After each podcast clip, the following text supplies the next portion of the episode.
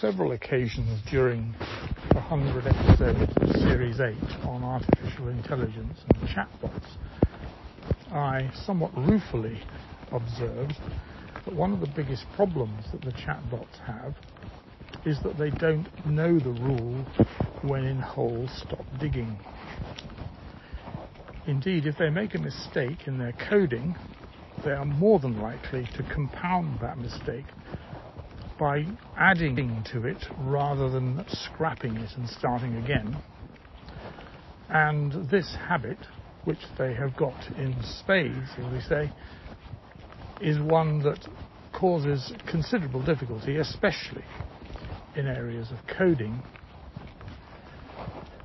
But it's a, a, a habit that is, in a sense, inevitable because of the nature of the chatbot architecture, which let me just briefly remind you consists of taking what they've already got, encoding it, creating an embedding for it, using that encoding and embedding in the circumstances defined by the neural net that contained their long-term permanent training and using all those things together to decide what comes next.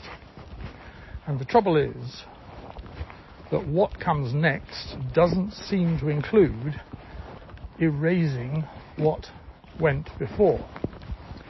Not even a little bit.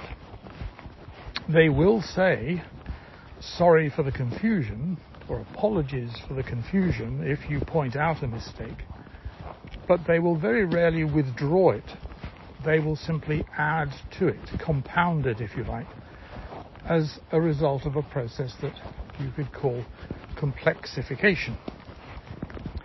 So if you're not careful as a user, the chatbot will give you more and more unintelligible code in which it piles complexity on top of complexity in a desperate attempt to get rid of a problem that would disappear if we simply rubbed out, removed the first suggestion that it made, returned to a previous stable working state, and started again from there, exploring what we've called the counterfactual conditionals that emanate from that point rather than adding ever more complexity to the path that we've already followed.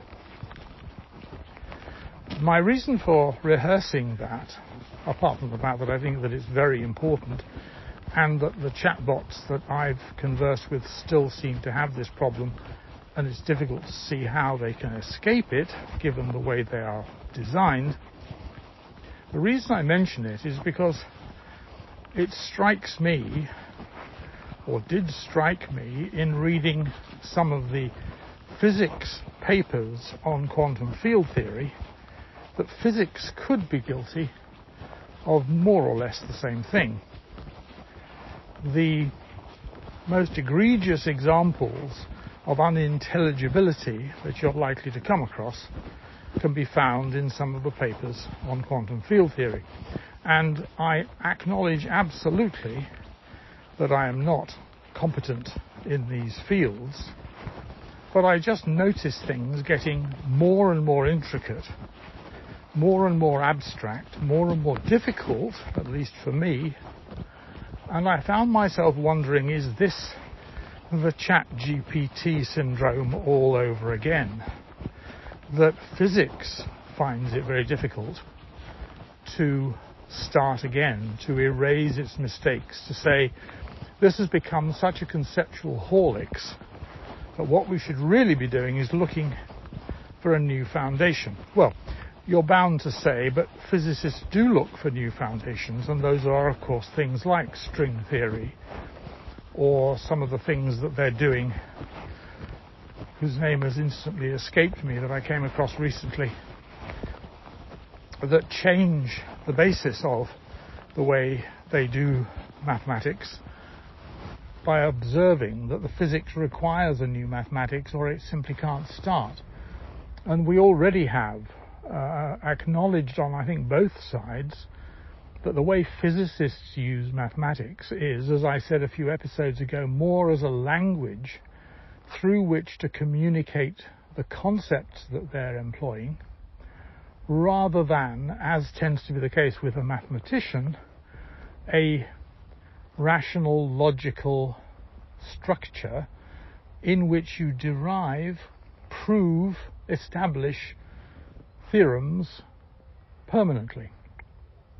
A physicist is much more likely to write something down rather as you and I might write the cat sat on the mat, except that the physicist will say something about the integral over all paths of the exponent of the complex action divided by the modified Planck's constant. But it's not really much different from that in that there isn't much by way of explanation. Now, of course, the explanation does exist and it does lie elsewhere, but even then, it very often consists of quite a lot of argument, usually couched in ordinary language, well, not very ordinary, but certainly the language of physics that gives rise to a formula that says what the physicist wants to say. And as some physicists particularly some of the best ones like Ed Witten have admitted part of the problem that they've got, physicists have, or perhaps it's mathematicians and physicists have, in their communication, is that the mathematicians want to do things with these formulae, these theories, that the physicists don't really accommodate because the way the physicists express themselves doesn't naturally give rise to the kind of logico-deductive axiom systems that mathematicians really live for, sometimes die for. So a mathematician looking at a statement like uh, the sum, the, the total probability of a particle moving from its initial to its final space-time coordinates in path integral terms is the integral over all paths of the exponential action in some version. A mathematician will look at that and say, and why is that the case? Asking for a derivation. And as I say, although the derivation may exist somewhere, most of the physics papers that you'll read don't contain those derivations. You need to go right back.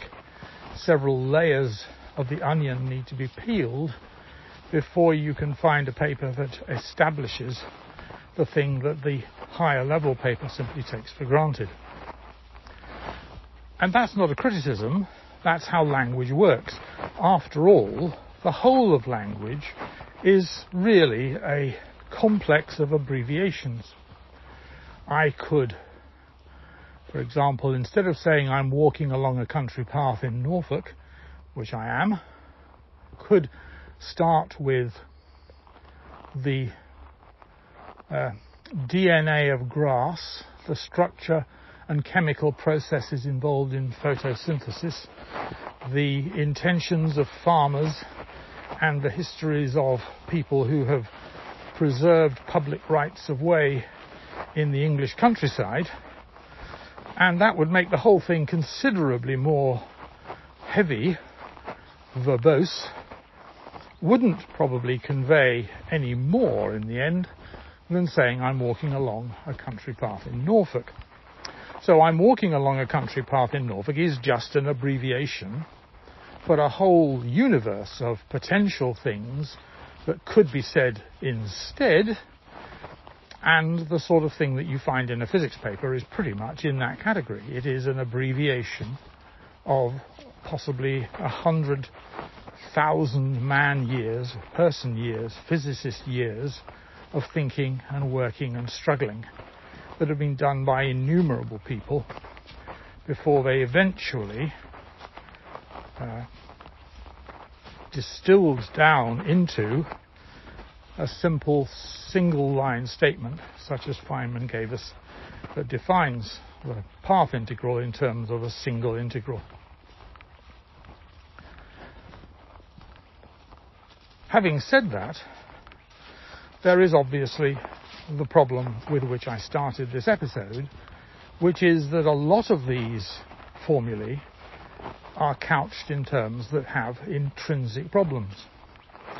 They may be problems of infinity because they get too big by virtue of becoming too big, or they may be problems of infinity that arise indirectly as a result of something going to zero, which makes something else go to infinity. Problems of divergence or non-convergence of integrals. And the difficulty for everybody is that as soon as you move from finite to infinite, and you really do need to, particularly in the mathematics of measure theory, as soon as you do that, you are potentially in trouble. And so, what tends to happen, and this can be seen in some of the renormalization work that's been done that upset Paul Dirac and Richard Feynman, both of whom were critical of it, despite the fact that Feynman had made a pretty major contribution to the dilemma with his path integral formulation.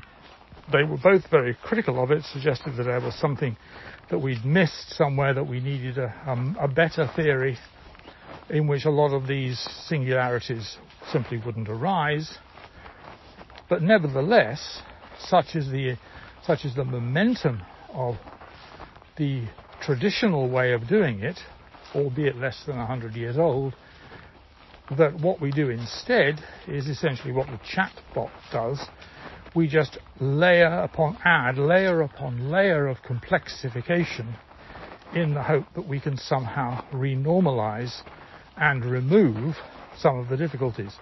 And of course, this has the effect of taking it further and further away from normal intuition so that the attempt to think quantum that I mentioned and three ways of trying to do it in episode 20 just becomes that much more difficult.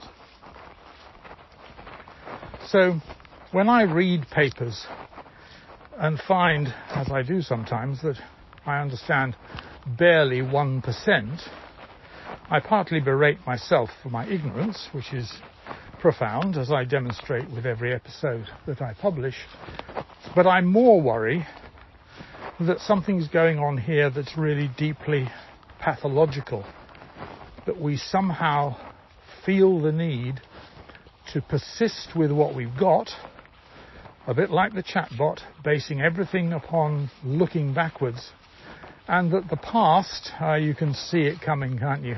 And that the past, therefore, that we are trying to remain consistent with involves backwards compatibility of a kind that reduces software to virtual immobility because you can't go forward and remain faithful to everything. I mentioned uh, the distinction between Apple and Microsoft and Raspberry Pi and other things long time ago now. But this, this demand for backward compatibility, this reluctance to cut ourselves free, this reluctance to cut the Gordian knot, as Alexander the Great did, simply say, enough of this nonsense, um, we don't do it. And so we lumber ourselves with a vast, what it, it really is vast, a vast conceptual apparatus that every new physicist has somehow to come to terms with at the expense of making it almost completely incomprehensible to almost everybody. Um, how many people in the world there are that can really read an Ed Witten paper and understand it, I don't know, but I'm not one of them. And I gather that some of the other people at the Institute for Advanced Study find it the same. But so the, the, the issue becomes, are we trying to save the appearances?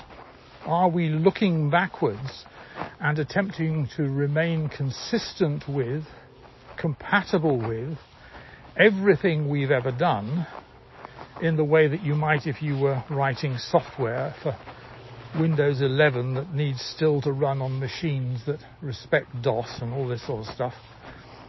Or, or should we be more like Apple, who have lifetimes for their software and basically say, well, if you've still got an iPhone 6, I'm afraid you're not going to get more than legacy software. We'll maintain version, I don't know what it would be, iOS 11, which ran on it, but we're not going to go on trying to make iOS 16 and 17 run on it because to do so, we would need so to compromise what iOS 16 and 17 can do that we would effectively be tying one hand, or if not both, behind our backs. And so, although it's annoying, i have made exactly the point before, annoying to have to keep buying new hardware, the reality is that that's the only way progress can be achieved. But that's progress that the chatbots, at least as presently incarnated, don't really seem very good at. And I'm suggesting that there is an element in quantum field theory that is similarly immobilized. And of course, it wouldn't be a complete episode without a reference to Shestov and the head of Medusa, because this is exactly the point that he's making that we look backwards, we stare upon the face of Medusa, and the inertia turns us to stone. We can't do anything anymore because we're still trying to be faithful to something that has already outlived its usefulness. It's got past its sell by date. So when somebody comes along with something new, as they must do from time to time, whether it be special and general relativity, quantum theory, maybe string theory, or some of the other things whose name has momentarily escaped me that I was reading about just recently. When these things come along, they of course all have to live in the intellectual milieu where the conceptual scaffolding, the conceptual apparatus needed to make sense of them, isn't present in many minds in the world. The, the, the people who derive these things, you know, who invent string theory, who invent general relativity, who invent quantum theory, they're at the head of the game. They have a head start over other people. Other people encountering this for the first time have to play catch up. And of course, a lot of the time, this uh, need to change your conceptual framework creates a lot of hostility, and people find themselves rejected, as did those who initially rejected things like uh, monarchy, the divine right of kings, the rights of rulers, the uh, authority of the church, the existence of God, all of these people, and many, many, many more besides. Darwin rejecting the Aristotelian view, and with it the church's view, and all the difficulties of emergent life forms and so on, and life on other worlds, and all of these places where our most cherished presuppositions get challenged, and rightly so, well, we can always hide behind not every challenge is a good challenge, not every new idea is a good idea. Yes, of course we can. But we can't hide behind the idea that everything that has ever been, ever, will ever need to be said has in some embryonic form already been said, because that would be to turn and face the past and allow it, like the head of Medusa, to turn us to stone. It would to bore you with it, but it's a, such a central idea. Be just like the uh, semper parere simul jubere. Decide once, obey forever. That Shestov reminds us about again and again and again, and I remind you about again and again and again we have to be ready to change our minds. We have to be ready for reconceptualization. We have to be ready to say, well, until now, I believed this, thought this, felt that this was definitive in our universe. But then, like Job, in that most powerful of phrases at the end of the book, hitherto I heard with my ears, but now I have seen with my eyes, and I will repent in dust and ashes. And the point of that, uh, stripped of its theological clothing, or you can't do that, of course, in the context of the book, but it, stripped of its theological clothing is that we hang on to things from the past, our prior conceptualization, we hang on to them so long, too long, well beyond their use by date, because the, the work that we need to do to create the new conceptual frameworks that are necessary to appreciate the power of the new ideas takes ages and is very, very hard. And what's more, it's not just hard in the sense of requiring a lot of time and concentration, but we find ourselves emotionally compromised. And emotionally compromised in ways that affect people, for example, who don't lose their faith in God, but signally refuse any longer to buy into this mythology, who change their minds, force themselves out of a frame of mind in which something that is no longer intellectually credible or tenable is controlling how they think. And we've got to do the same, and we have done it before. We did it, as I never tire of reminding you, we did it eventually over Copernicus, Galileo, and their fight with the Roman Catholic Church. And not just the Roman Catholic Church. We shouldn't pretend that Lutheranism and Calvinism were any more friendly towards this idea than, than the Catholics were. But Copernicus and Galileo, then, of course, with the philosophe, the French philosophe in the 18th century, who basically rubbished the whole notion of God and the beliefs that the church was using to control people. And then with Darwin in the 19th century, who dispensed with the literalist interpretation of the scriptures. And then with Einstein, well, I mean, in physics, the number of examples is endless, but Einstein, Bohr, Heisenberg, Dirac, and in the modern era, Feynman and the like. All of this involves throwing away things that no longer fit. And I speak hypocritically here because I'm one of the world's worst squirrels, but I have got a whole shelf, well, more than a shelf, a filing cabinet full of stuff that I've written that I would now, if I ever pulled it out, which I don't, regard as errant nonsense but on the principle of not burying your, fire, your waste paper baskets, I haven't actually consigned it to the flames, although that's probably the best thing that could be done. And I will conclude this. The, the theme here, which is very much uh, implicit in episode 20 about changing our minds, about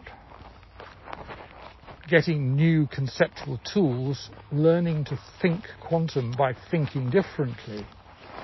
I'll conclude this with a, a story that I very much like from, I think it was Charles Wesley, one of the founders of what became Methodism, who said that he burnt all his sermons once every seven years because it was a crying shame if he couldn't preach better sermons seven years later than he'd preached seven years before. And I'm assuming that he means that that was a rolling process in which he gradually removed things that were seven years old rather than taking a whole seven years. I don't know. Uh, it might be here or there. But it, it still has a, a certain poetic and symbolic quality that we've got to learn to give up to relinquish, to forget, to allow the past to go, to let it go. Because if it do, if we don't, then it will fixate us, it will attract our gaze, and it will turn us to stone as surely as the Medusa would have turned Perseus, was it, to stone? Or was it Theseus? I can't remember. That just goes to show what happens when you repeat a story without ever going back to looking at the original. Whatever. Um, the Medusa will turn us to stone because the past will turn us to stone. And what we have been will turn us to stone if we try always to remain consistent with it. We have to learn to move on and not be like the chatbot digging ever deeper holes to try to get out of the ones that it's already in. And that I think some physicists and probably mathematicians are signally guilty of. Thank you for listening.